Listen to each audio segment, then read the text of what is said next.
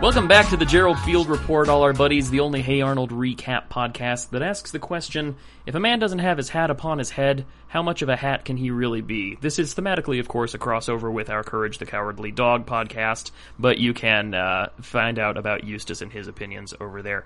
For my part, it is me, old CW Hills. Who do I have here joining me? Uh, Anthony Moore. And the name of our Hi, Courage buddy. the Cowardly Dog podcast is Tales from the Middle of Nowhere. Nice. I was gonna go with Katz Motel, but that I think that might uh, that might be it. We'll, we'll have Katz Motel be like a corner. but when I first started listening to Welcome to Night Vale at your recommendation many years ago Yeah. now, um, I couldn't figure out why the intro music unsettled me so much. I I mean, aside the fact that it's supposed to be unsettling, obviously, but then I remembered it's very similar to the music that plays in all the Katz episodes of, of Courage the Cowardly Dog. It makes I'm like, oh, that's why I'm terrified. okay, so this episode we watched um, season one, episode three of Hey Arnold, which has Arnold's hat and Stoop Kid. So you can go back and watch those if you like, and come back and hear us talk about them.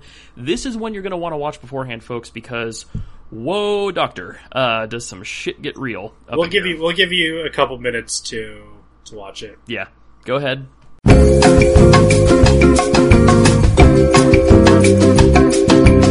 That was amazing, wasn't it? Yeah, that was fantastic. I'm so glad you Wild. guys spent the time and didn't just skip over this part to actually watch the episodes. Yes. So Arnold's hat, uh, which is it's really easy to not pay attention to because you know character design, especially from this time and place, the '90s. You know, you just had what your characters wore every episode, and it's really easy to not pay attention to any particular aspect of that character design. Right. But uh, we learned some, frankly, heartbreaking truths here. Well, So go ahead. well, just to talk about the character design, one of the first things I wrote when watching this episode is Arnold's hat exists beyond a prop of a character's costume. Like like before, you could watch you know Rugrats, uh, Doug, like any of these other Nicktoons. All of the characters wear the same thing every single day, and it's never ever fucking addressed on the show. Doug wears the same outfit every day. He opens his closet. He has the same outfit in his closet every day. It's it's no big deal.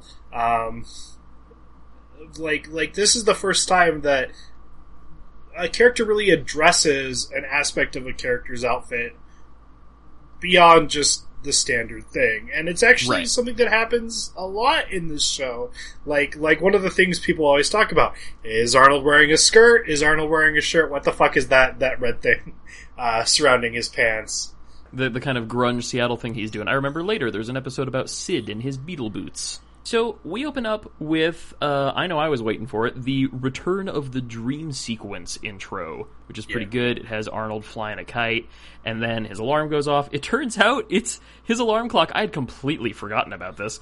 His alarm clock is just a little model of him that says "Hey Arnold" over and over. powered by potatoes And that sounds like a nightmare to me. Powered by potatoes. So did he build this? I don't know. Arnold Arnold is consistently portrayed as like a kind of scientist, right? yeah Like he's Like- the kind of kid who not necessarily does well in science, but like he's always like tinkering and building stuff Yeah. and experimenting. but he's he's also a nine year old so he's not very good at it He's not. I He's not. see Eugene's bike as as a primary example. Of, Yeah. of that.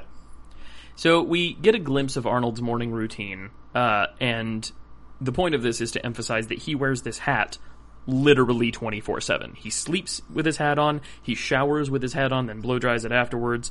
He even refuses to take it off for his grandmother when he sits down at the table. His grandmother, with whom, need I remind you, he busted a turtle out of turtle jail in the previous episode, and that is a bond that demands a certain amount of respect. So if he's refusing to take his hat off in her presence, then you gotta understand this is serious business. So all of this Yeah. to inform this thing that this is not a coincidental piece of costumery. This is not set dressing. Uh, this is important to him. It is his sigil. It is his icon. uh, we cut to Gerald and Arnold in the park, and this is another great example of, of a thing you just said that Arnold is super smart and he's super competent. Oh my god, I, I, you're gonna say the same thing, but go on. Like, Yes, they're they're talking about why their kite won't fly, Uh-huh, and uh-huh. Arnold says, "Gerald, I think the problem with this kite is the aerodynamics. Maybe if I add more knots to the tail." Uh-huh. yeah, uh, you know what it really is. You know what the really real problem with their their kite is? There are is it? fucking four metal spatulas Yep. glued to the top of that fucking kite. Like, Yep. I don't care how aerodynamic your kite is. I don't know if you have like. Uh, in total, eight ounces of metal attached Yep. to your, your kite. It's not going anywhere. It really reminded me of a fairly late season Futurama episode where Cubert somehow comes into possession of Planet Express and he has Leela put these big decals onto the rocket ship. And the joke, the joke is that he got these giant rocket ship sized flame decals out of his cereal box. But he says, put these on, it'll make the ship go faster. And Leela says, okay, what's your scientific basis for thinking that? And Cubert just says, I'm 12. Which is a really good goof, but it's exactly the kind of thing like, I think the problem with this kite is that it isn't radical enough. we get our first glimpse of Helga's evidence dungeon. they're sitting on the bench. Arnold is chewing gum, puts the gum under the the bench. Helga comes out of fucking nowhere, Yep. steals the gum from under under uh, the the bench and takes it to her evidence dungeon, which is very very apt because I wrote something very very similar in my notes about what the fuck. I said I feel like Helga's statue and her room is something you would find in a serial killer's room after Yeah. they were caught. No, absolutely. This is her her serial killer wall of crazy. Yeah, uh-huh. and like it's worth noting something I didn't pick up on when I was a kid uh, because I wasn't I wasn't a huge religion nerd yet. Was like the symbolism in this statue is super intense. Like there's a sun disk behind Arnold's head, and he's got like the multiple arms of like a, a Hindu deity. There's a lot of shit going on, and it is really troubling. And uh, so I I think I screenshotted that episode. Uh, no, I didn't. I didn't take a screenshot. I took a screenshot of Arnold's room because uh, in this episode there's a nice pan of Arnold's room that God, really shows how so fucking, fucking cool, cool. it is. It's Uh, so goddamn cool. but I did write some of the things that uh, Helga keeps in jars yep. uh, surrounding her gum deity of Arnold, an entire statue made out of his used gum. Uh, so, uh, to the left of the Arnold statue, there is a jar that says Arnold toenail clippings. Yep. Uh, above that is a jar that says Arnold's hair. To the right of it, there is a jar that says Arnold sandwich. And the grossest thing is his ears are two fucking Q-tips, one of which are used. Oh, I didn't catch that. Oh, that's that's unhygienic. Yeah. That's- Miriam was right to get rid of that when she found it. That's it, okay, and that's fascinating. Is Miriam being a good mother at this point in time? Like, like, uh, there's the invasion of of Helga's privacy by Miriam walking into Right. the room. There's, uh, but there's also, and her disposing of something that her daughter was definitely keeping a secret for a reason. But also, Miriam doesn't address it, doesn't make Helga feel bad about what she did. She's just like, Right. oh yeah, I tossed it. None of that. It, it, it's like, is she being a good mother? Is she being a bad mother? Is she being a bad mother because she's not really addressing the, uh, Honestly, I, I was gonna say that the question of when a child starts to need privacy, like as a human, not necessarily just for like, it, you know, like basic animal reasons, but like also I am a private person, I have a private life, I have this stuff that you don't need to know about. And it's not necessarily that it's, you know, embarrassing or perverse or anything, although it very much is in this case, but just like, it's a very, it's a, it's, it's part of becoming a person to have these things that are just yours. And the question of when you need to start respecting that, um, vis-a-vis your child, because up to a certain point, kids are just animals, right? And they they start to become people with needs and with secrets and emotional stuff that you have to start respecting, and it has to be hard to know when you have to start respecting that. I'm not I a mean- parent and I'm never going to be. and like my mom still has issues with it. My mom doesn't really understand why I don't want her poking around in my room. I don't Right. have anything that that would be shocking to her, that would be upsetting to her uh, Right. if she were to search around my room. But, But it's it, the it point the makes thing. me feel icky knowing that my mother is, uh, and It's she doesn't to be sacred space. and she doesn't like i don't want to i don't want to disparage my mom my mom absolutely respects my own privacy in my room she we just doesn't Mrs. Moore. she just doesn't get it Right. Well, and I that's what I was going to say about all that, but I think the real answer based on the fact that Miriam asks Helga to pass her the, the Tabasco sauce later, uh, it is the morning time. Miriam is absolutely making Bloody Marys, and I think she's just a drunk cleaner. I think that's what it is. I think she was just getting her day drink on and decided to tackle some projects.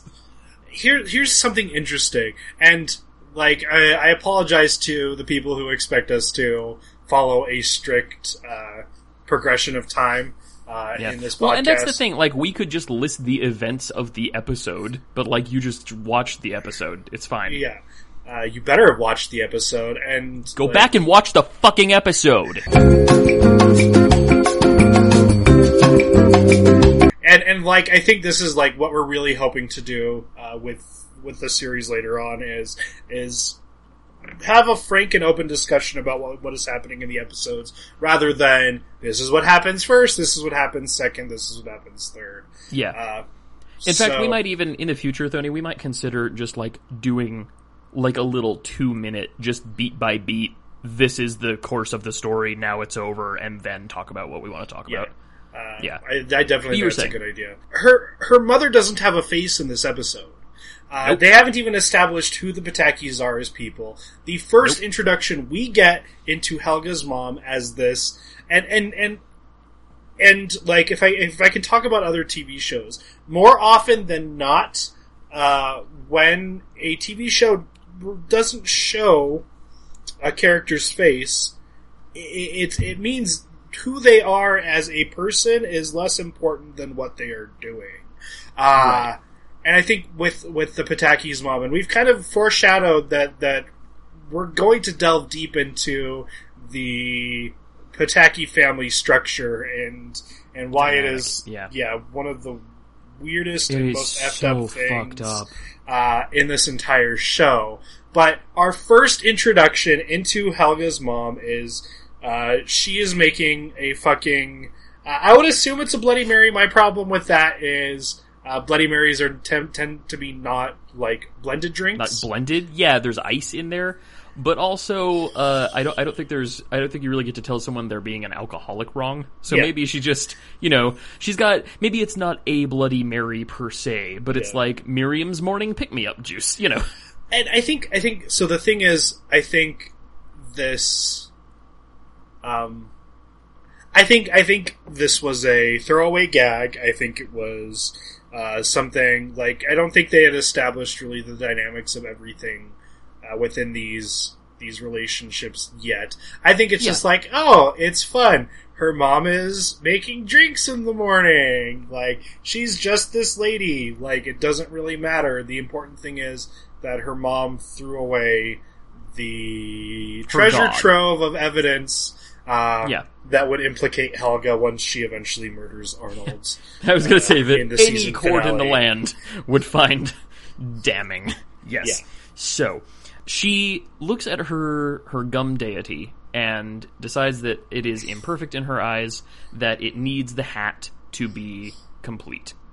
Yeah. And I actually forget, Thony, how did she Get how did the she hat. come into possession of his hat? Okay, so so uh, what happens next is like a, a series of, of of foibles. Her trying to steal the hat. At one Yeah. point, they're walking across the library. Helga is perched upon uh, uh, a, a column, uh, crouched as a gargoyle, and the Yep. kids, being nine years old, who aren't actually aware of their fucking surroundings, don't even pay attention to her. She tries to grab it off Arnold's head, like uh, at one point she uh, does the whole I'm going to use a fishing line to get the hat and try to steal Yep. it. Uh, Pretty good. That gets uh, attached to a car. Uh, she gets. Why doesn't she let go of the fucking fishing pole? I have no idea, but Because she she commits. she Thony. she she water skis across a rooftop. Uh, pretty good. uh, she eventually gives up on it, and Uh-huh. uh, she she makes a line that I, I really really like found interesting.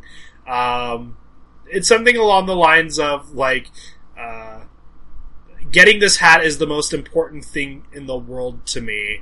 Uh, Right. Next to world's domination, or something along those lines. And I'm But like, for now, know, the hat. yeah. I'm like, for but like like. I think the joke is, wow, this is kind of this is kind of a deranged girl. She wants to dominate the world. That's kind of Right. effed up and weird. But I'm watching this and thinking, you know what? Like, good for her. If she wants, Yeah. if she has aspirations like that, go get it, girl. God like that's fantastic. You're a go getter. The hat thing is more concerning to me as an adult than Yes. than the other thing. Extremely troubling. And what's interesting is, I mean, you you know me, you know that I'm going to fit like religious and spiritual symbolism over everything I see because that's just kind of the the lens through which I see the world. But like this this is it's an idol, it's a deity she's set up, right? Yeah, she yeah. is essentially praying to her love for Arnold, and she's saying that my thing needs this to be complete, and this way I will rah rah rah. Which, by the way, that's not how that works. Because that's probably what she thought the first time she stole the first piece of gum. Was like, oh, okay, I have this piece of gum. Now I'm good forever. Nope. Yep. Not how that works. So she's gonna steal this hat, and then pretty soon she's gonna be like, you know what would really make this statue? A little bit of blood. And uh, it's just gonna escalate from there. Yeah. But his hair, his actual hair. exactly, Like eventually Scalp- she's gonna just start, yeah, start harvesting, bo- and that's how serial killers are born. Eventually, For she's real, going though. to have a, a, a- full deity made from actual chopped just off his corpse. limbs. Yeah. So she she's trying and she's trying to perfect this conception of God that she keeps in her closet, and eventually she accepts that it's not going to happen and it shouldn't happen, and that's an interesting concept to me because she she is acknowledging that worship necessitates distance that like Yeah. be, because most most monotheistic conceptions of God, uh, even a lot of polytheistic ones, kind of have this this understanding that deity by its very nature is something separate from humanity, right? That on some level it has to be unknowable, right? right. So I think she she's trying to force that. She's trying to bridge that gap into making her conception of love and God completely like knowable and physical and perfect. And it's just it's not working. And eventually she gives up and when she stops yearning for it and struggling for it, that is when the solution and epiphany falls into her lap by way Yep. of a pesky breeze that uh, just whoops Arnold's hat up and uh, literally just at her feet. And she's like, "Oh, yeah, there it is." And like, and Yeah, like her, her- she's so she's so nonplussed by it. Like, she's like, "Oh yeah, here it is." Like, like I knew this was going to happen. This is my life. worked out. Yeah. Yeah. So she goes home. Uh, she puts it on her her little gum god, and life is beautiful. Later, she finds that her mother Miriam has thrown out said gum god. Okay, no, no, wait a minute. So she puts it on her gum god. She she's fine. Everything's great in Pataki land. Yeah. I mean, her her father is uh, an absentee workaholic who is almost certainly emotionally abusive. Her mother is an alcoholic, and her older sister definitely has some crippling uh, pressure and anxiety issues from being the first beloved only child. But that's uh, later And I episodes. also see say that uh, Olga Pataki is a narcissist, but that's uh, another. She is, but I think it's a narcissism that's impressed upon her by Bob. right. Um, we'll we'll get there. It's a whole thing. Yeah. So she's she's perfected her gum god. She's good to go. Helga Pataki has a real good weekend. Arnold, meanwhile, um, is mourning the loss of not just a covering for that little bit of his football dome, but like a, a piece of himself. It really was. It was his icon, his sigil. And it's something without which he feels he can't move through the world in the same way. And we're given a little flashback that like this isn't just some dumb hat. This is something his parents gave him in a in, in a sepia toned flashback, Yeah. a trip down Sepia Junction, in which we see two people uh, again, no faces, only from shoulders down, but like dressed like they're from the fifties, like Yeah. Thomas and Martha Wayne. so so like like if if you have like if, if you're not someone who has watched every single fucking episode of this series um, this kind of feels like uh, a cute throwaway scene. Oh, of course Arnold loves it. His parents gave it to him. Like I think Uh-huh. any kid would chi- cherish something that a child. I mean, uh, every child would cherish something that a parent gave them. That Yeah. makes sense. And we're three episodes into the series, so not a whole lot of, has been established by established about Arnold's life. Uh, we don't know if he has parents. We don't know any of that. We know that he hangs Right. out with his grandma. His grandma's and his grandpa are like the first two people he's seen. We've seen in terms of his family on the show, but that doesn't necessarily mean his parents don't exist. I mean, we're three Right. episodes in, and we've just seen Helga's parents. Right. But when you look at it in the context of of the entirety of this series, the the the journal episode, uh, the Parents' Day episode, uh, the Jungle movie, uh, Mhm. this is a huge scene. This this Yeah. is like like This is a key piece of the Arnold puzzle. yeah yeah it's it's it's the the Rosetta Stone of of who Arnold is as a It is his rosebud. Yeah. Uh, fucking sled. Sorry, go back to episode two and know why I have such a visceral reaction to Yep. To what Casey Yeah, that was just said. for you. I don't even know if that's an apt comparison because I've never seen the movie. All right, but yeah, we we get just this brief glimpse of Arnold's parents, and so it's it is it is more than that. So he's moving throughout the world, and everybody says every single person, and like they they've done a really good job from jump because as you say, we're three episodes in, and I think we've seen every one of these characters before. There's the mailman, there's Mister Green, the grocer, uh, there's the old lady whose name escapes me at the moment, Mrs. um, Vitello, who is Mrs. Vitello, thank you. flower shop. the florist. That's right. Yeah. Um, all of them in their turns just basically say, "Hey, Arnold, you look like shit, dude. What's going on?" Yeah, it's it's like like I. And I, I'm gonna like come back on this, especially in the Gerald Field episode, uh, from which our podcast is named. But the adults in the neighborhood are really shitty people. All Yeah, of them really are. are. consistently shitty. Like like like they're all just like they take turns telling Arnold how how crappy he looks. Uh, Yeah, you sick? You get a bad haircut? What's going on? Looks like you lost a fight with a lawnmower. Are you fucking kidding me? Okay, well, and what's interesting is, uh, you know, we talk about how Miriam and how Arnold's parents uh, are only seen from the shoulders down, indicating that they are something separate, right? That they're Yeah. they're not the same thing as these other characters we see. Yeah. But we get we get Grandma and Grandpa, uh, Phil and, and Gertie. We get all these people in full view, indicating that on some level they are the same thing as the kids, which Yeah. is to say, idiots. Yeah, So, uh, Gerald eventually comes to understand that, like, because we all have things like that, right? If not the, uh, if not a hat necessarily, then a token or a totem or a piece of something, whatever. For mine, it's a it's a turtle necklace that I that I have here uh, that my missus gave to me when we when we first got together, and without it, I would feel naked in a bad way and imbalanced, and I wouldn't feel like myself, and that's Yeah. a terrible feeling. I don't have So- anything like that. That's, That's fair. fine. Your beard. Your beard. Yeah, uh, I guess. Yeah, my beard. So Helga Helga bears witness to this, realizes that she has made a terrible mistake, which is actually pretty humble of her because like her her affection for Arnold is pretty fundamentally selfish, right? Yeah. It's never, "Oh Arnold, I could make you so happy," or Yeah. you know, it's it's always Arnold, you know, uh, it's always from her perspective and for her sake and satisfaction in love.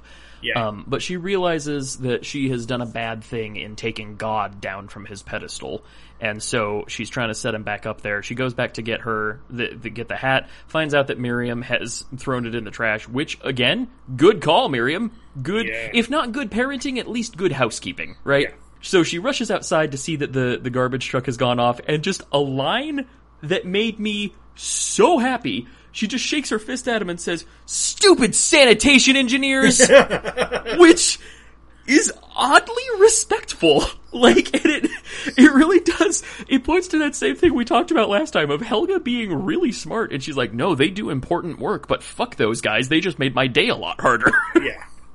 Yeah. So she eventually uh, she makes her way to the dump. She tries to find. Uh, she gets pooped on like three or four times in this episode. Yeah. Uh, by pigeons. Oh, yeah, she she she she she dives headfirst into a pigeon coop at one She point, uh, and then ends up in the dump. And Yep. like I've seen that episode of The Office where they're trying to find the fucking leads at the dump. The dump is a giant, massive place, and like at least in my hometown, uh, when they put something in the landfill, there is a bulldozer like five seconds later running over it and shoving it deep Yep. into the ground. So Yeah. like it's an impossible task for her. It's not truth in television. You're never gonna find what you're looking for at the dump, right? Not a thing. but she does. Of course she Uh, does. A friendly, a friendly uh, pigeon is wearing it uh, like Yeah. a hat. For all the wrong they've done her this episode, they decided to throw her a bone. Yeah, she gets the hat back, uh, and before she's able to return the hat, I, uh, I think one of my favorite scenes in this episode uh, is Arnold. Like, like I think does Arnold have a conversation with his grandpa about about the hat, or does he have a conversation with someone? He does. He it is. It is with Phil, and he says, "I don't feel like myself. I feel like that hat is what made me who I am, and without it, who am I?" Um, you know, uh, how how can a fox ever be content without a chicken in his teeth, so to speak? And Phil says, "Yeah, dog, I get it. I felt the same way when I lost my hair." And he shows him the hair. he shows thing. him some pictures, yeah, and he says, I tried everything. I tried wearing a hat, I tried wearing a wig, and I eventually concluded that, like, yeah, I looked different, but I was still me, and that I wasn't going to let that control how I walked through the world. And I would really love to stay here and see how you absorb my wisdom, but I'm going to go watch my stories instead. Yeah. Uh, so Arnold has a new sense of, of like self esteem. Of self, Like yeah. he, he, he has a, a self worth, and he he takes the same path down the neighborhood uh, with Gerald. And instead of uh, all of the adults saying horrible things to him, they're all giving him words of affirmation and making him feel good about himself. What's Mm-hmm. interesting about this, though, is this was not genuine on any of the adults' parts. no, not spontaneous.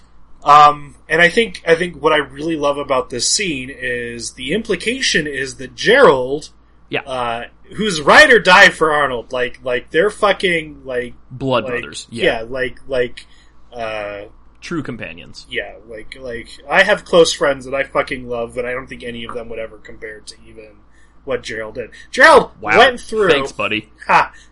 Well, well, Gerald went through.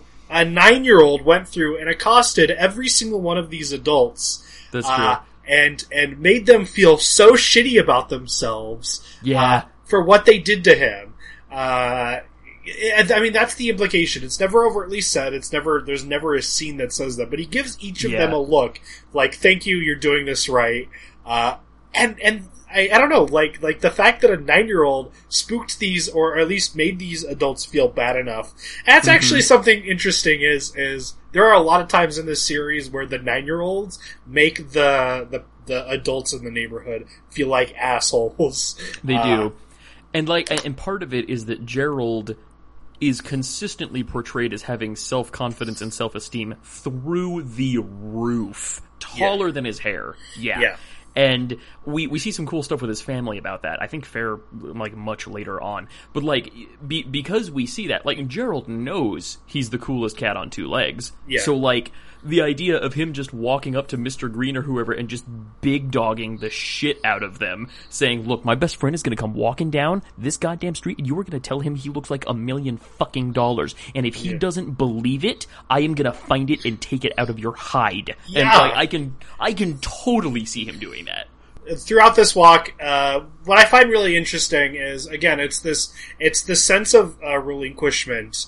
Uh, Helga, Surrender. yeah. Yeah. the surrender. Helga surrendered the idea that she's never going to get the hat. At that point, the hat came to him. Arnold course. realized that he is a whole person beyond the hat. Uh, uh, and it's And that, at that point, the moment hat returns the to hat him. returns to him. Uh, Yeah. uh, the hat is magic. Uh, The hat is magic. The hat is wise. The hat knows. It is as the Buddhists say, if you meet the Buddha on the road, kill him. By which is meant that nothing that comes from outside yourself can give you true enlightenment. That if it's a person or a religion or an idea or a god or whatever that says, I can make you perfect, I can make you whole, uh, if I can give this to you, if someone can give that to you, they can also take it away.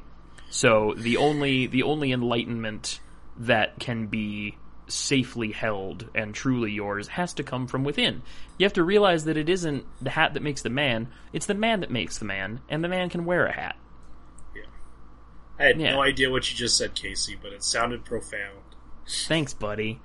so he runs into Helga and uh, says, "Helga, my mortal enemy sometimes." No, he, no, they're not enemies. He says, "Helga, this girl with whom I I have a really complicated but one-sided relationship that I'm only marginally aware of, but that manifests itself in wildly different ways on a given day." and that's really interesting is is like like for the most part like Arnold should fucking hate Helga like like she makes his life a miserable like living hell but even Yep. like like he sees her on the street and he's maybe not happy to see her but Right. is But he's not like, "Ah, shit, Pataki." yeah he's cordial to her he's like oh hi Helga like like Yeah. it's it's interesting to see you in our neighborhood in which we all Arnold doesn't. He doesn't have any hate in his heart, man. yeah He just doesn't. He doesn't have the energy to actively put bad vibes out there. Yeah. And I think I think that was a big influence on me. And I realize how arrogant that sounds. To be like, oh well, I don't have any room in my heart for hatred. Like that's that's not what I mean. But like I saw that like that kid's life was a lot easier than some other people's just because like he didn't have a hand to carry around bad vibes with him, right? yeah Yeah. So then, uh, yeah, Helga has his hat, says, yeah, here's your fucking hat. Go to hell. Also, I love you. Yeah. And and he hugs her even though she's all covered in garbage juice. And then she's the one who says he's disgusting. But Yes. but uh, I think that's a nice clincher. Uh, I think this is a, a pretty good like like mixture between. I actually wouldn't say this is a very sad episode. Like like No, it's, no, no, it's- no. Like you have the melancholy of Arnold losing his hat, but but for the most part, it's it's. Uh, when you compare it to the rest of the series, and you take storylines that are just now, uh, th- this is this is one that a lot of like things that are going to come up later on in the series are finally like kind of to take bloom. Uh, Yeah. which uh, this is the first seed of his parents. Yeah. Uh, the first evidence we get of that, that Helga's obsession with Arnold is far beyond what is appropriate or healthy. Um, Yeah. The first the first couple episodes, as you noted, did some world building. Like they kind of defined and and felt out the edges of this world a little Yeah. bit, filled it with some names and some faces. And this uh, this couple episodes here really does a deep dive into the characters and some Right. s- yeah. Speaking of which, so that's the end of that one. It was a good time. Uh, Arnold is very glad to have his hat back, but realizes that he doesn't need it, which is the important thing. but he wears it for the rest of the series, so it doesn't matter. Well, of course, yeah, yeah. you know. So, coming up next, we have season one, episode three, part two, Stoop Kid. I think this is Oh, probably. boy. I think this is probably the most famous episode of Hey Arnold. Like, I feel like Probably. even if you've never like sat down and watched the entirety of the series, uh, Yeah. if you if you ask someone who is Stoop Kid, the thing that is going to come out of their mouth is Stoop Kid's afraid to leave his stoop. Doesn't matter Yeah, and you how can- old you are. you can say it like if you say "Hey Arnold" to me, I probably think of the Ghost Train episode first for some reason. I don't know why. That's just what comes into my Uh-huh. head. But like, if you said, "Hey Casey, Stoop Kid," I would finish the fucking sentence without a without a thought, like automatically. It's part It's of the it's like- mimetic lexicon. Yeah, yeah. It's like saying Red Robin and everybody's saying Yum. Red. Goblin. Yes, What? I went to Red Robin the other day. Still really yummy. I fucking Their love fries are Red different. Robin. They changed How are their, their fries different? No, what do you? Their fries are le- Arizona no, their fries, fries. are less. No, they changed it recently. Uh, their fries are less greasy now, and I like it because steak fries, as the monarch noted, are always soggy, and so uh, less greasy steak fries. They're a little what? Here is my secret to ordering potatoes at any restaurant. Period. Tell me, tell me. Order me that thug everything well done. Always order your potatoes well done. No. Yes. I'm not gonna order my fries well done. yes, you I'm are. not gonna Like, do that to the people making my food. Some poor son of a bitch who just wants to go home and he gets an order for well done French fries. so all he has to do is take the already cooked French fries, toss them in the fryer for an extra 30 seconds and take them out so they're nice and extra and crispy. Uh, I don't really do it for McDonald's. I don't usually do it for fast food. But if I'm doing Right. it at a place that is either constantly like like Red Robin has to always have a fryer with fries on. Going, so so so the idea that all they would have to do is keep some in for an extra 30 seconds or 40 seconds is good. Uh, if I'm going to a diner where they are hand making my food, whether it Right. is hash browns or french fries or whatever, uh, made to order things, I will definitely order them well done. Because I fucking hate soggy potatoes. They're the bane of my existence. it's the worst. And I, like, like, I need them to be crispy. But like I I've can't been do that. I can't. I can't place my own potato self interest above the the spiritual damage it would do me to demand that of another person. It's interesting. I learned a little bit of, about Casey today. I I live my life in constant terror of inconveniencing anyone ever for any reason. And like uh, you know me, I'm not an adventurous eater. When it comes to food, I want comfort, familiarity, and reliability. And so, like, when I order a cheeseburger and I order it plain, I would just like bacon and cheese on my cheeseburger, please. I think to myself, okay, that's less work for the people at the kitchen. Now- they have to put fewer things on my hamburger. It's fine. Uh, so I'm gonna give you a rude awakening, Casey. Son of a That's bitch. probably are gonna you gonna you. are you gonna turn my whole world upside down Yep. right now, phone? Uh, I worked at a I worked at a, a, a pizza place. Uh, omissions are actually worse than additions. God damn it. Because here's the thing, like like when you're making so many things for so Yeah. long, uh, there it becomes muscle memory. I know how to Right. fucking make a Caesar salad. I can make a Caesar salad with my eyes closed because You I have the it muscle. I have the muscle memory for. The second Yeah. you omit something, I have to stop and pause and consciously think. What the fuck am? How the fuck am I supposed to make this sandwich? How the God fuck am I it. supposed to do this? Um, I'm I never going but- back to but- a restaurant again. but I think with UKC, uh, uh, omitting everything isn't that bad because Right. you're you're eliminating everything. Make the burger, make the patty, make the the the there, and that's all this stuff. It's really like I don't want ketchup on my burger, or I would like like like ketchup instead of mustard, or or no pickles or no onions. Like Right. like if my whole thing is if you're going to order something like that and you want something taken off order it with it on there and just pick it off like like you're, you're Okay, well, I'll that- give you that on some things, like lettuce, sure, onions, sure, but like if they put tomato or like pickles on there, there's juice all over that son of a bitch, though, and you're not just going to be able to pretend that wasn't there. I, I I don't I like pickles and tomatoes so I can't really tell you Well, The I- difference. that's your that's your flaw, I guess. that's my flaw Well, and really, the I, I think the problem here is that the standard hamburger has everything on it. It is not my fault that that is the that is the template from which they work. That's not on me. yeah but you can't say that that's a problem It's a problem if me require. Okay, whatever. This is I will not be made the bad guy. this is character assassination. My point is, every like, no matter what you do, unless you are ordering something standard from a restaurant, it is going to be some sort of mild inconvenience. Ah, frig. Well, it it doesn't it. matter. It doesn't. We're all going to die. Like I- you're well, yeah, paying that's this true. person to make this burger for you. Why the hell? Like it's. I, I I would say. I would say if someone is like being generous and offering a burger to you, uh, Right. for For free, money.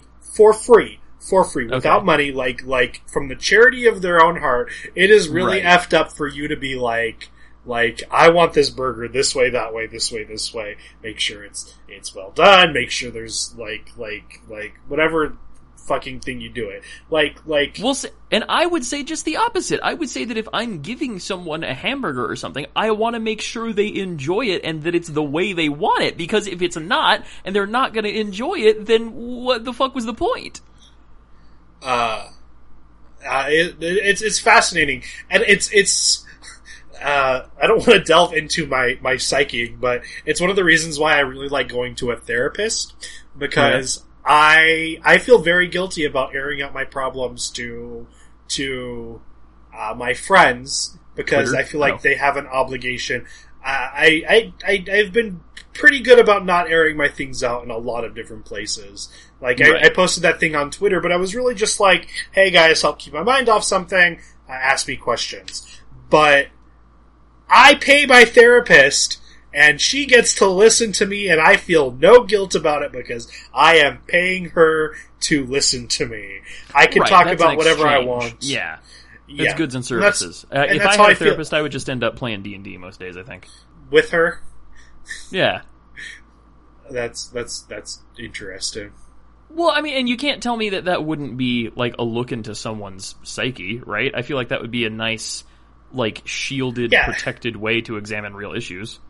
That's that's it's fascinating, and I'm not saying like that's weird. I'm just saying that's Right. very interesting. It's an interesting perspective. But it's my same thing when I when I go to restaurants. I want to fucking like like if I'm paying you, I want to I want you to make me the burger the way I want it to be. Otherwise, why am I paying you? Why am I paying Exactly. you to have something that I'm not actually? Well, if So that's that's, your I want my- standpoint, then why do you advocate for just dealing with it if it comes in correctly?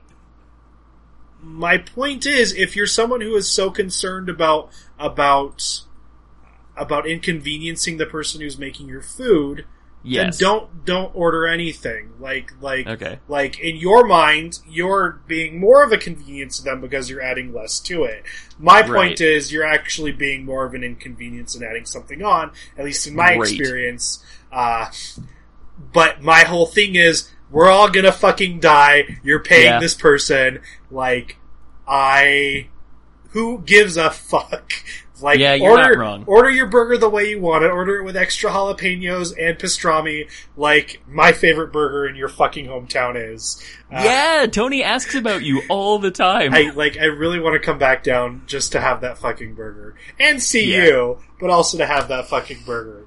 I'm not uh, even offended that you put it in that order. Yeah.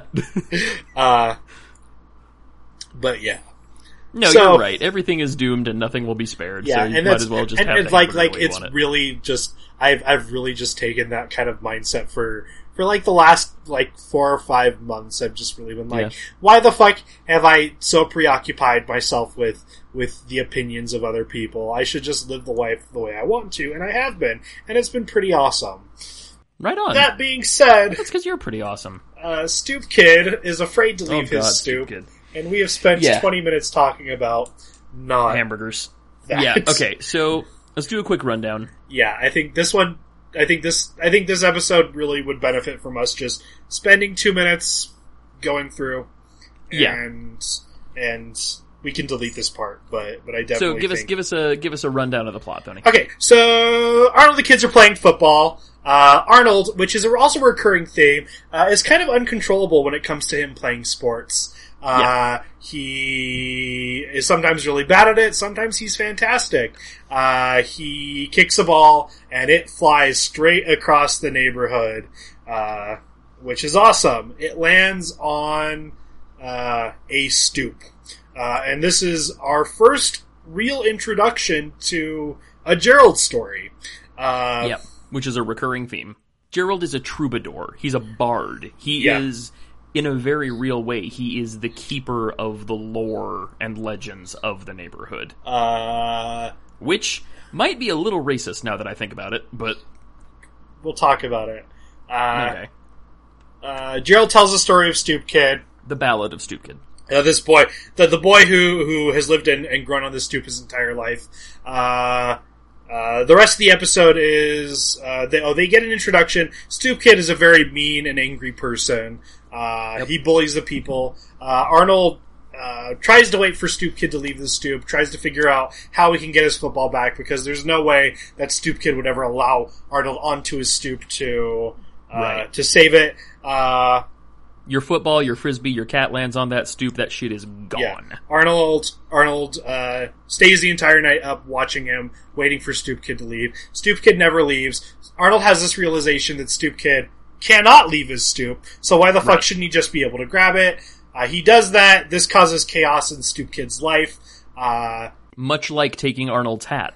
yeah, he's targeted now because of this realization. Uh, that Stoop Kid's afraid to leave his stoop. Arnold does what he does uh, and convinces Stoop Kid to leave the stoop. Stoop Kid goes over his fears and leaves the stoop. Uh, Yeah. But but like all things, uh, finds comfort in his routine and Correct. decides to live on his stoop. Okay, that's the Yeah. episode. Uh, let's talk about the pervasive nature of homelessness in this city. There is so much to talk about. Okay, so when I was a kid, I thought I, I I didn't give it active thought. If you had asked eight year old Casey, you know, whatever, to analyze this and say, "Hey, tell me about Stoop Kid. What's his deal?" I would have said, "Oh, he's a cool dude who lives in a little clubhouse. Like he's got his own little al- his own little bat cave there, and it's just where he lives." Uh-huh. It it didn't occur to me that oh no, Stoop Kid is literally a homeless youth, and like he's tall compared to the main characters. He's got kind of an adult cast to him, but he can't be more than what like early teens, right? Yeah, and there's like like I want to talk about his appearance uh, because there's so many things that like just by glancing at him. And uh, for those of you who have not watched the episode yet, go back and watch the episode. Or at the very least, go look at a picture of Stoop Kid. Uh, yeah. he's in very raggedy clothes, which uh, Yeah. this is the 90s, this is the mid 90s. So none of this like really feels any different than how people were dressed up. But there's Yeah. some there's some indicators that that are kind of messed up when you think about it. His jeans uh, go up to his mid calf. Yep. And I don't think that's a style choice. I think Nope. he's been in these jeans far longer than he should, and he's outgrown them. He just has nothing else to do. Nothing uh, else to it. wear. Also, you, you know what I noticed? This building where he has made his little his little stoop cave, that building is condemned. Yeah. It says right there that it's been like foreclosed upon. That there's a notice, and I never caught that when I was a kid. I, I didn't because I didn't know from like apartment buildings and boarding house buildings and shit because I lived in a small town, not a big city. I, di- I didn't know. Yeah, and and that was always something that was kind of weird for me when I watched it as a kid. Like, okay, is he is he like how are people just like people must be coming in and out of that building like he's just Exactly. fucking in their way. Yeah, do they have a password? Is it yeah? Is it like the the Gryffindor common room? Yeah, but he uh he lives on the stoop. Like he never leaves. Uh, He never leaves. We see him. We see him take. A, he's homeless. We see him take a hose bath. He's Uh. got a. He's got a, a hammock set up. He's got a TV and a cooler. He's got a little like hot plate thing set up. And when you're a kid, you're looking at this and you're like, "Fuck yeah, that's some Robinson Crusoe." Like this kid's got it made. He lives in a treehouse, except it's on ground floor. This Yeah. is awesome. I so this is my only really like what the fuck is going on with this though? He he doesn't leave his stoop. How is he getting food? How does he have a TV? How does he have all of these things that allows him to survive? In Gerald's story, it's indicated that this the tree that's right by his stoop is an apple tree, Uh-huh. and I, I have to believe that's symbolic because, like, obviously he can't just eat nothing but apples. Also, they would be gone very quickly. Also, he But, like- uh, ate a can of beans later on in that. he did eat a can of beans. Yeah. Yeah. So, uh, good good fortune, and like maybe he scares people and they drop stuff, and he just keeps it. Uh, that's I that that might be a possibility. Like like Yeah. like uh, someone is carrying a TV and he spooks them and they drop the TV on his Yeah. stoop and he's able to pick it up. I could see that. I also like this is a big city. There's probably some sort of charity organization that that helps Right. That uh, doesn't it doesn't have doesn't have the leverage to take him off the streets, but can like come by and leave him some stuff. Yeah. Yeah. Um, one thing I really liked, and I want to point out before we move on, is that Gerald does does tell the tale. He sings the ballad of Stoop Kid, but it's Sid who serves as like the herald to the storyteller. Yeah. it's Sid. And- and- he acts as hype man. Yeah, and, and this is this is like uh, almost I like Sid has gets episodes later on in the Yeah. series. Like Sid becomes Sid gets some weird person. ones, man. but for the most part, Sid exists to be the the Metatron to to Gerald's voice of God. Like he is there Yep. to to speak uh, for the greatness of Gerald before Gerald comes in. Yeah, And every he episode the he's like, "This story has been ca- passed down from kid generation to kid generation, and our old Gerald is the keeper of the tale." and then Gerald goes into his story. Passed down for over six years, which is that's a that's a good goof, but also like in kid time, that's that's literally a lifetime, right? They're they're nine year olds. That is two thirds of their life. Exactly. Yeah. So this is this is a real big deal. There's another bit. This, this episode is so sad and so rough. Yeah. Stoop Kid. The, as as much as they're portraying him as a terror, they also portray him as kind of like an old man who just sits on his porch all day. Like he's got a lawn chair and a little blanket, and he he lives a domestic life there. Like he Yeah. watches his TV. He's just got an outdoor house. And at one point, he's sitting there reading the little engine that could to himself, and he's he's just struggling, saying, "And th- the engine said." I think I can. And then he just looks off into the distance and says, Man, what a great book. And it's the saddest fucking thing in the world because he's not in school, right? School doesn't come to the stoop.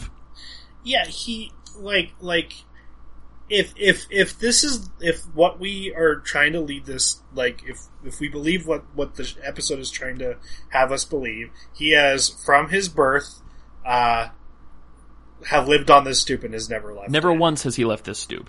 meaning he has never had a proper public education. Never had a, means- probably never been to a doctor. Yeah, none of that. He he learned to read this book by himself, and of course, Yep. like like like as a as a six year old, I'm like, this is hilarious. I read that book when I was in kindergarten.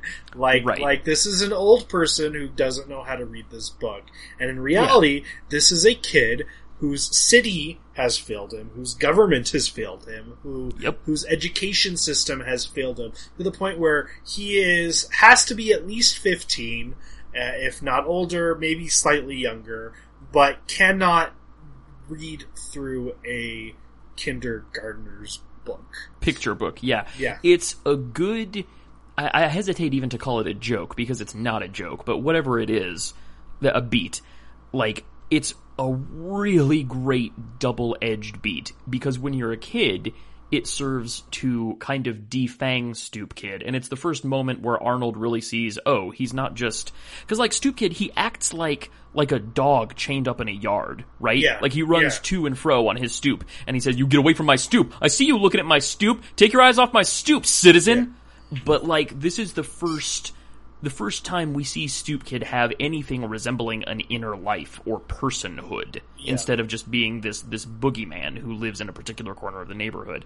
So it's it's a humanizing moment that defangs him and lets Arnold really get a grip on how to help. So it serves that for the kids, but as an adult watching, it's also it's just one more blow just saying, "Oh yeah, this kid is almost illiterate." And like you said, it's it's just one more indicator that he has been failed by every safety net available in this country right it was rough. Um, I do want to say really quickly, Stoop Kid's voice sounded very familiar to me, and I'm gonna go. I'm gonna go in reverse order here. Uh, the gentleman who voices Stoop Kid, his name is Danny Cooksey, uh-huh and I'm I'm reading through his credits, and there are a few names I recognize. I'm like Jack Spicer. Well, I know Xiaolin Showdown was a thing. I never really watched it. Uh, Dave the Barbarian. I saw a little bit of that. He's Dave. He's the, the- okay. That's Uh-huh. yeah. That that was a pretty good show. Ma- he's Montana Max from Tiny Toons, Yep. Yep. which is great. Yep. And Thony, I'm so happy we're discussing this because I know fewer than half a dozen people in my life that I could say this name to who I can say with 100% certainty will know who I am talking about. Uh-huh. Stoop Kid is Bobby Budnick. Yep. And that's the Yup. only thing that I like. Like all those other things are like, oh yeah, yeah, yeah. But no, this is Bobby Budnick is Yep. Stoop Kid. Bobby Budnick Yep. is Montana Max. Bobby Budnick is is uh, Jack Spicer. Like like Like I, and, and it's crazy. Like uh, seriously, guys, look up this this actor's name. He looks Danny ex- he looks exactly, Exactly. like Stoop Kid. It's They crazy. just drew the actor. yeah, It's bonkers. And like, I, I don't remember a whole lot of Salute Your Shorts. I remember enjoying it a lot when I was a kid. I've left it alone because I probably figure it's just best left that way. no, right? Like, uh, leave it uh, alone. this Halloween, watch the Zeke the Plumber episode because it is Yeah, okay. just as terrifying now as an adult as it was back then. Fair enough. But like this kid, the acting he can put like voice acting is extremely difficult, Yeah. right? And just like the real emotion and character he puts into every line is is is unbelievable. Not even because like I remember Montana Max, but Montana Max was a one dimensional character. His whole point was to be a dumb Muppet Babies version of of um Yosemite Sam. Thank you. Uh, and like, but Stoop Kid later, after after it is revealed that Stoop Kid is afraid to leave his stoop, you just hear him wailing. He's just lamenting for like a solid thirty seconds, and the real he's not just going "Meh," like the vocal effort this kid is putting in is unbelievable. Which, which, okay, like I really want to talk about this crying scene. Like he's a homeless person. Yes, He he's is- a homeless he is- child. he is one of the most vulner in one of the most vulnerable positions a person can be in this world. Yeah. At any given life, like his his life is a constant terror for him. Is he going to die? Is someone going to do something to him? Is all these things. His one solace, the one thing that he had going for him was that over which he had control. was that he like like he the mythology surrounding him allowed for people to be scared to mess with him like Yeah. like like when arnold uh reveals that you know he, he takes off the batman mask he he shatters the the Yeah.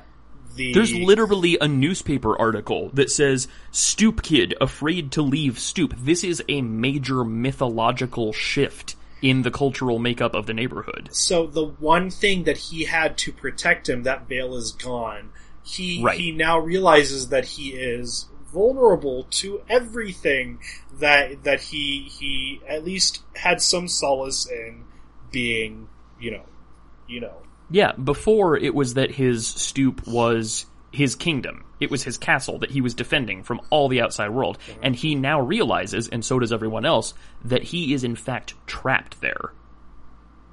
It's, uh, it's horrifying. Like, legitimately. Sorry, the walls of Jericho have fallen down, and Exactly. and he is as vulnerable as he's ever been. And it's like we started this podcast because we thought, hey, hey Arnold is awesome. We could probably do some good goofs on that. And like good goofs abound. Nobody's saying they don't. But like shit, I I, I really didn't expect to be hit this way because when I was a kid, and it's it's a recurring thing in cartoons that like we talked about with you know when Ruth McDougal was mentioned in the um the Little Pink Book episode, like when I was a kid, I thought Ruth was a grown ass woman, but she is specifically a sixth grader, meaning she is like 13, maybe. Like 12, something? I don't know Yeah. how old sixth graders are. But it's the same thing. When I was a kid, I thought that Stoop Kid was a grown human. I thought it was weird that they called him Stoop Kid, because I'm like, look at Yeah. him, he's clearly like 40. Yeah. But he's not. He's a child who's trapped in this place, and, um, I don't know, it's rough shit. But Arnold realizes that he has accidentally done a very, very bad thing. He did not intend to do this. Arnold did not mean to destroy a life. Um, so he he goes up to Stoop Kid and he's like, "Hey, Stoop Kid, you know you could probably leave your stoop." And he's like, "No, I, I don't. I don't think I could though." And he says, "But." What about all the stoops you're missing? And he pulls out two volumes of Stoops of the World. Yeah. I fucking love it.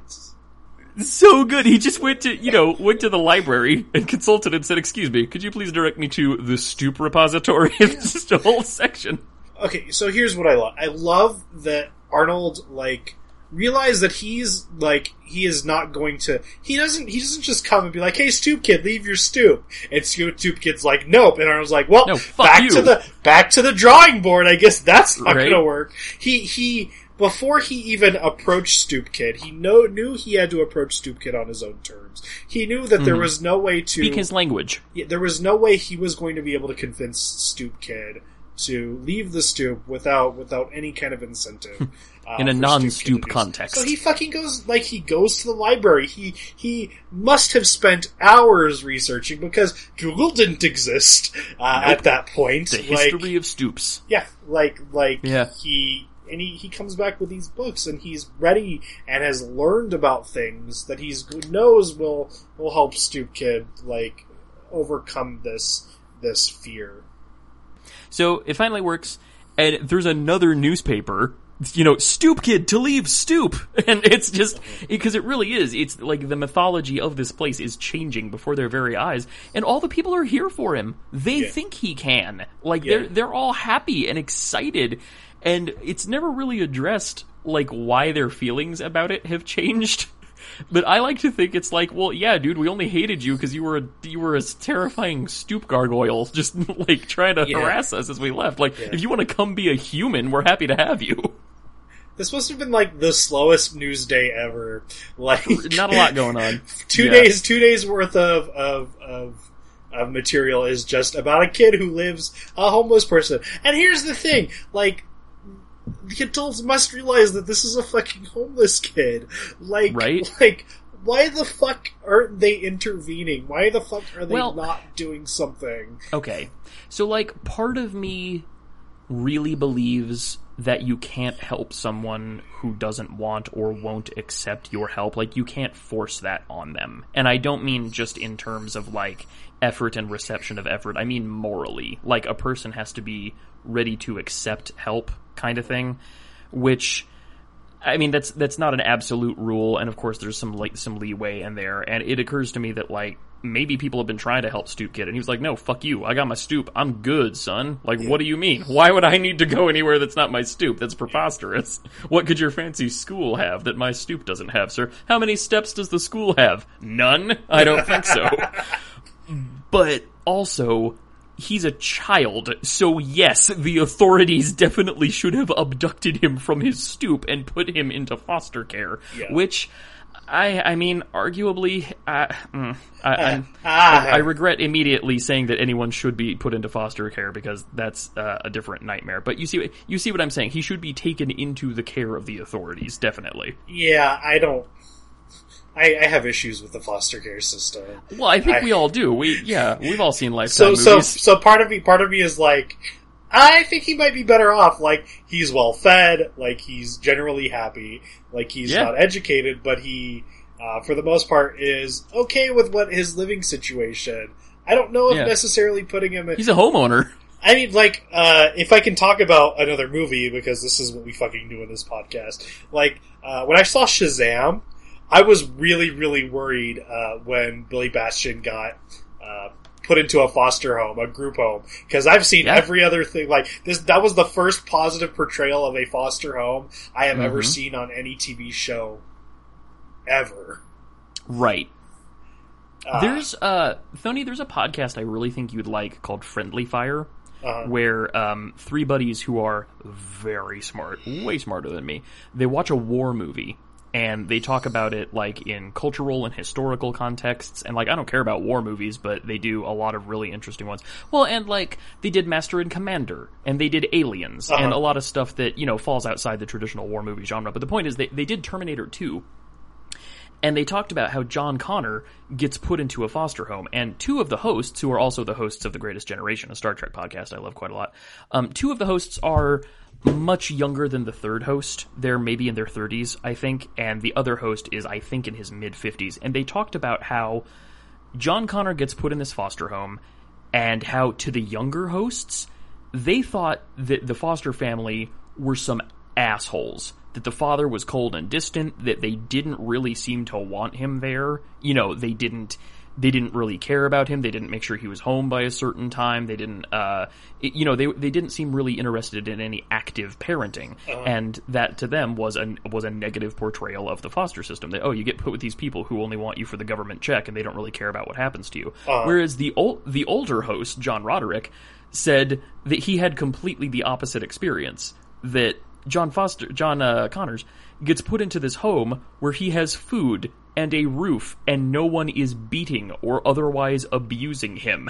And in that way, positive portrayal of the foster system. Yeah, that's that. That just that makes me feel uncomfortable. If that's our, Yeah. if that is our like, this is this is what an okay portrayal of the foster system is. There is something seriously fucked up with our foster system.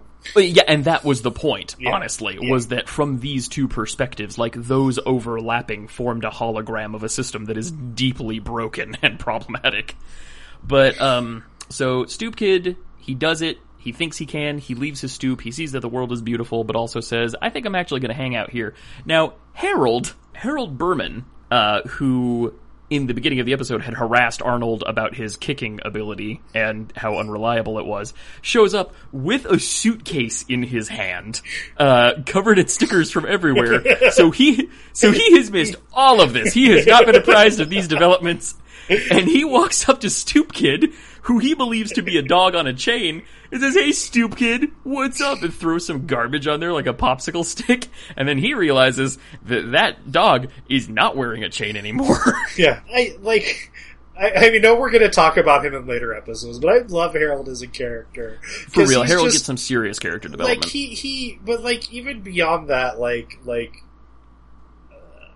uh, I, I know like i really shouldn't be talking about later episodes but but in almost everything the standard bully is portrayed that way because of a broken home i think this Right. is like a uh, later on in the series in real life no he has loving loving Yep. loving doting parents like Yep. like like it, for everything that that is him uh, he should be a, a nice functioning if Model slightly citizen. Jewish boy uh, instead like like you have his his outward portrayal which is completely different than than uh, everything else but uh, I think this is the first time you hear him yell uh, ah mommy uh, when Yeah. he's when he's being chased down Which is a drop that they got so much mileage out of.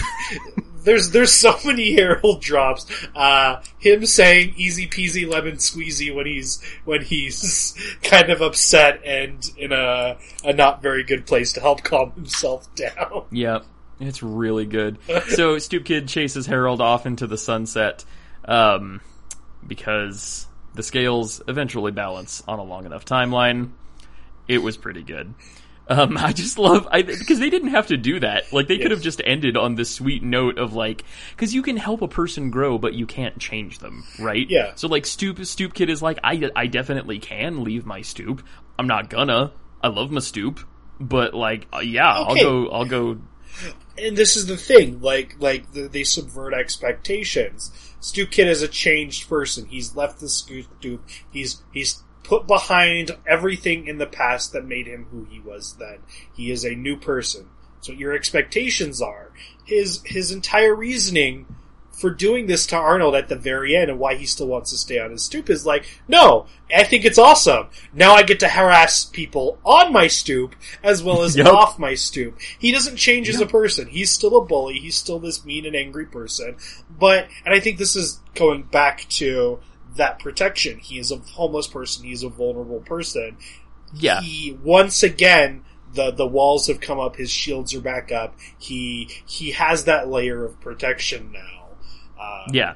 Instead of instead of having walls surrounding him on the outside, he now has walls coming out from the inside. Like Arnold with his hat, he found that his strength Yeah. is within himself and not it doesn't come from his stoop.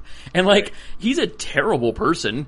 And like, admit it, we, we can talk about how that's absolutely informed by the fact that he is a homeless, vulnerable youth. That's that's why he is the way he is. But also, like he's like, thanks, Arnold. You're a cool guy. I'm gonna go fuck these people up for being too close to my stoop, and just Yeah. like He's, I don't know. So I, Arnold always finds a way. Everybody, no matter how hostile or deranged they are, everybody is cool with Arnold. Yep.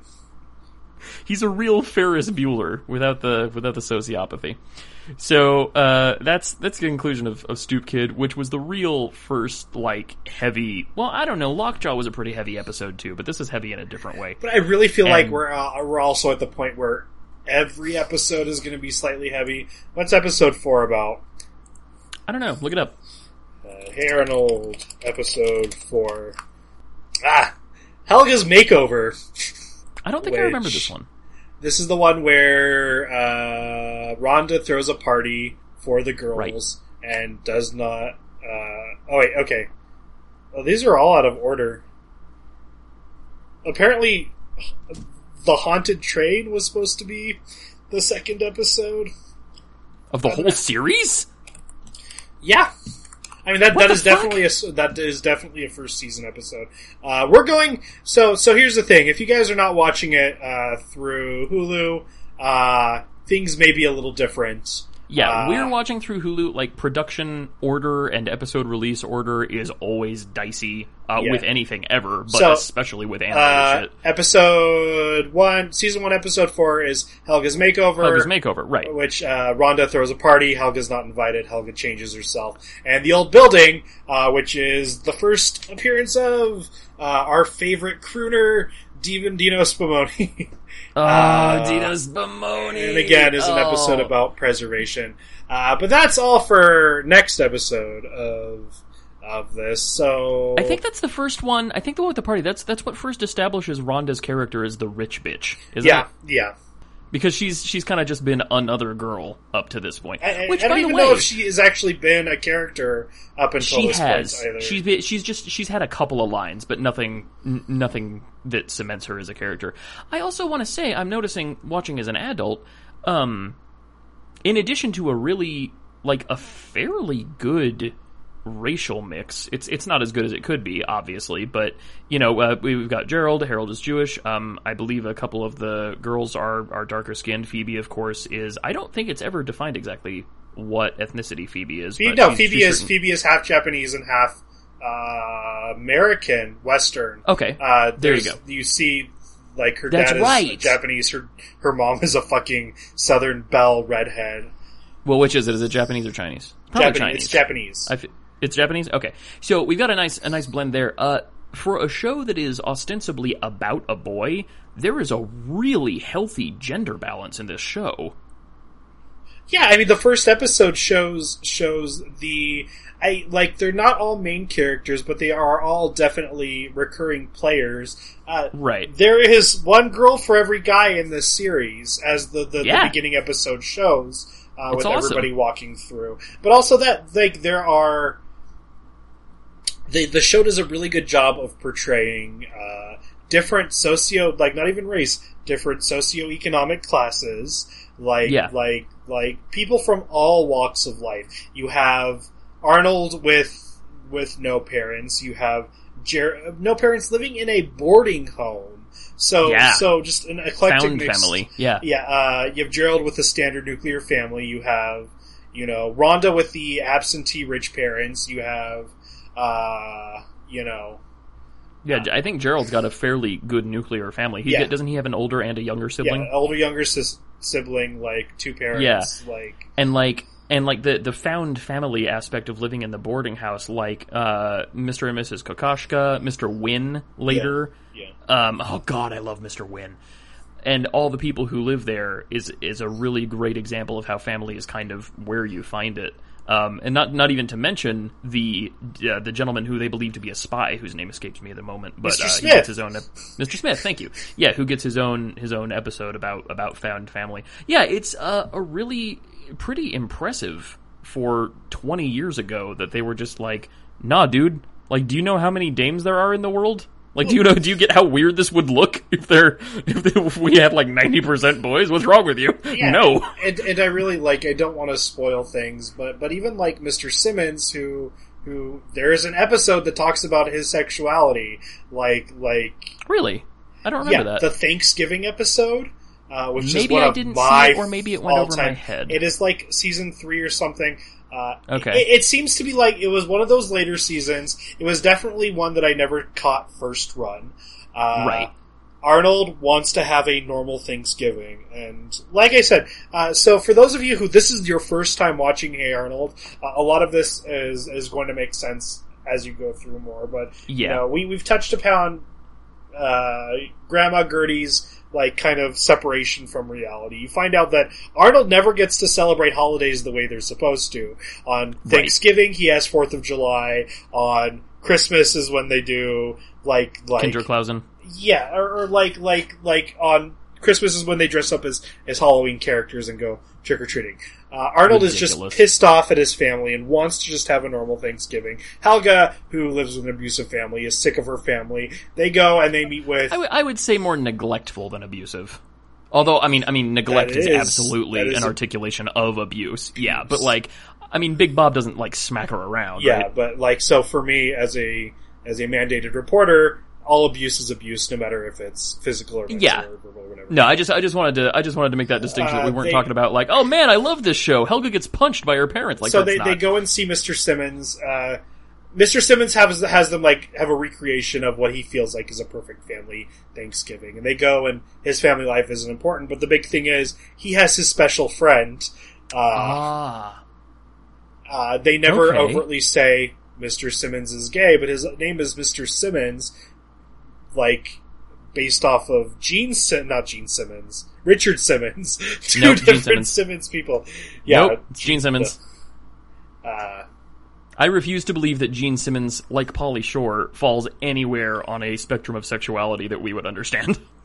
uh, so yeah, they like like you have a gay teacher. Like like they they do a very good job of of showing every single person uh, in all walks of life, like like Yeah.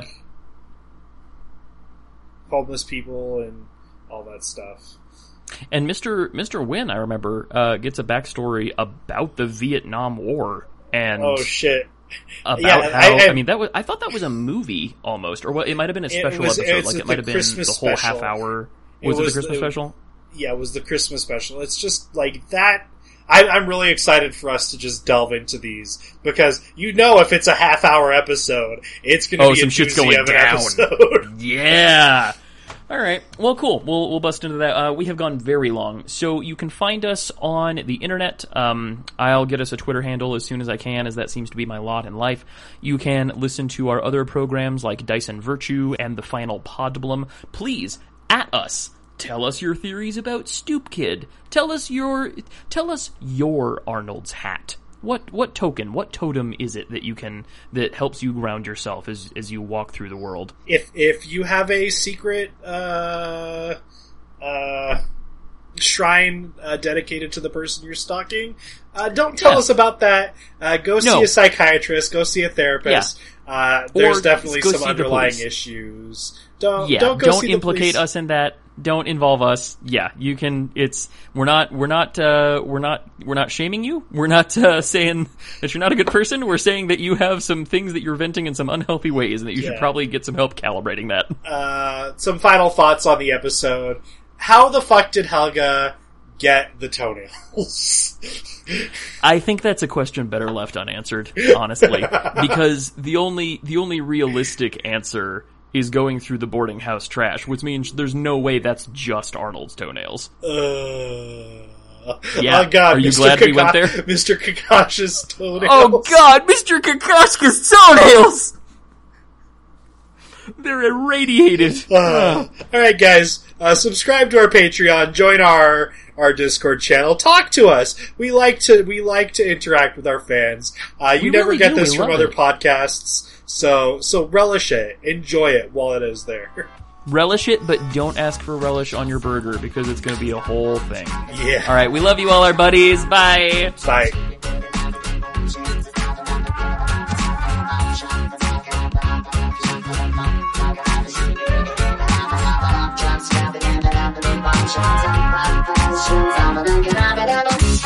Actions,